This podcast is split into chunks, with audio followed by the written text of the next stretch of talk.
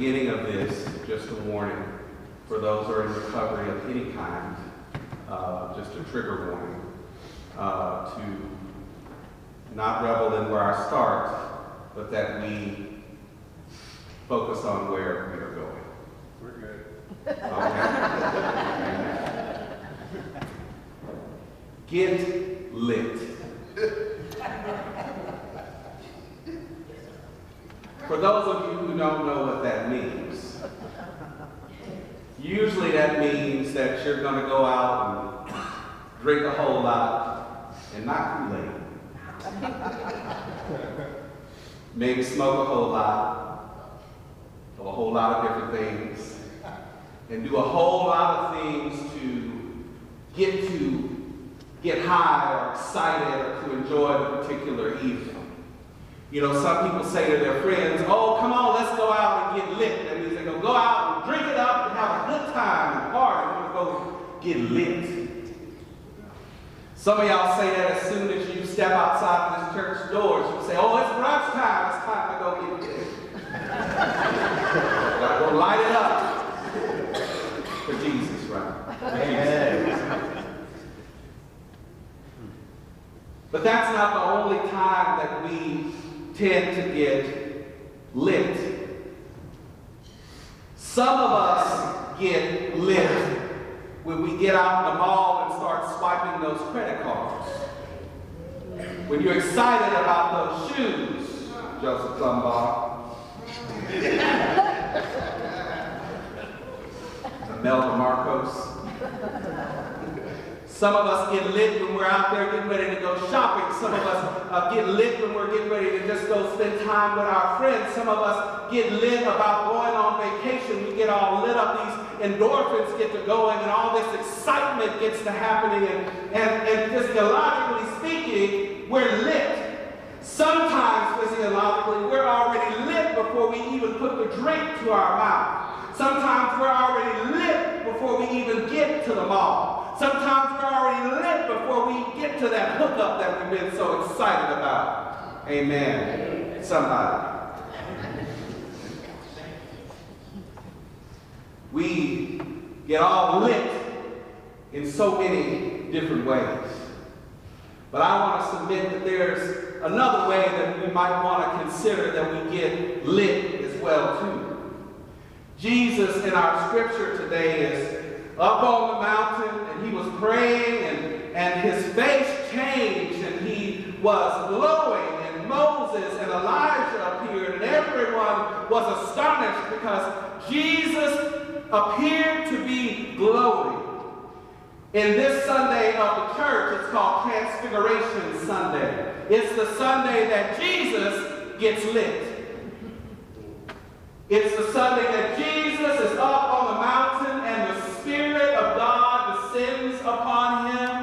And he has come through the wilderness. He's come through all to get to this place to where the Spirit illuminates him and Jesus is literally lit. Not from a cocktail, not from going shopping, not from going to Burke's Meat Market, not from getting any Popeyes, not from getting his swerve on. Jesus is lit because the Spirit has lit up in this particular way.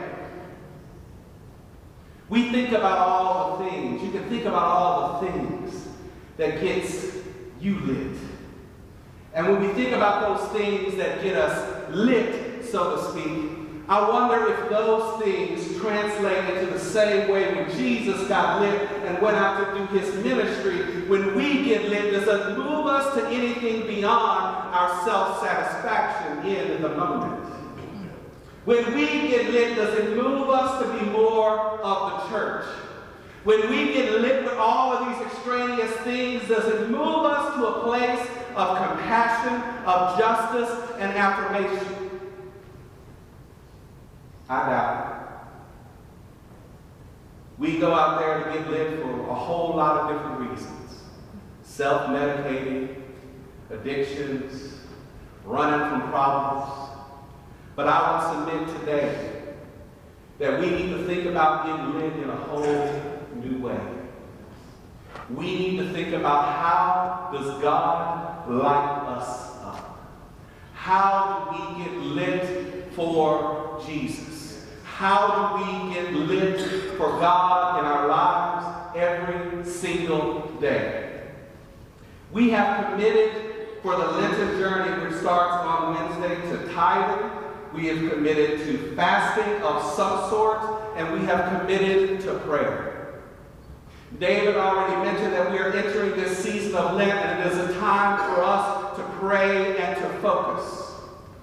I would submit to us that it is a time for us to also get lit for God. When we are lit for God, there is an outcome and an outcropping that should emerge out of our life that moves us to change, that moves us to love, that moves us to make a difference in our community.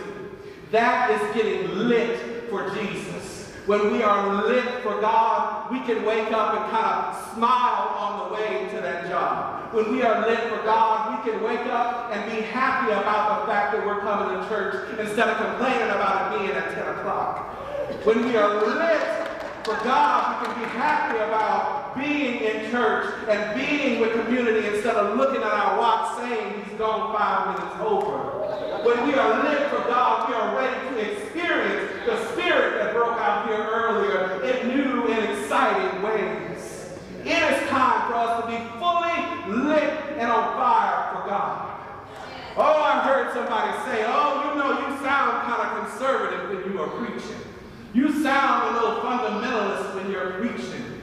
Oh, but I am on fire for God and on fire for Jesus. And here's why. Some folks don't think we're having church. Some folks don't think that God welcomes and loves us and includes us. Some folks don't think that we're about anything but getting out in the street and protesting for certain issues.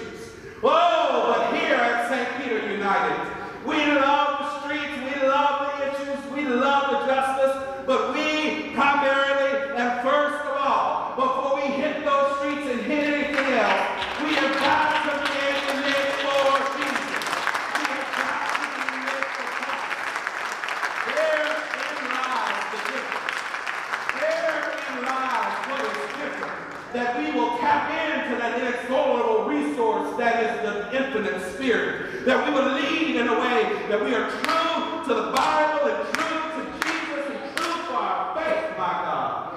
They won't say we are faking and shaking over on 9022 long. I'll preach them under a pew. You know.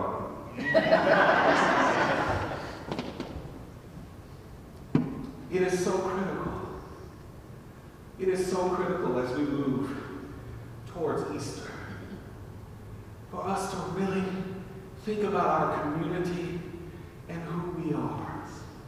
And this is going to sound a little twisted, but when people see you coming, I want them to be thinking, there's that Christian. he or she is always talking about church, trying to get me to come to church, talking about how good God is, and talking about the favor of God in their life, how God is blessing them, and da da da da da. When you go to get lit with your friends, be lit on Jesus when you get there. To testify of God's goodness. We will be a church that is true to the faith, not faking and shaking, not coming in here just be community and say we have church, but a church that is lit for God. That is why we are already so diverse. Because people want church like this. They want to come in and be comforted. They want to come in and be encouraged. They want to come in and feel the Spirit and to go out ready to love and to serve. That is why we are where we are.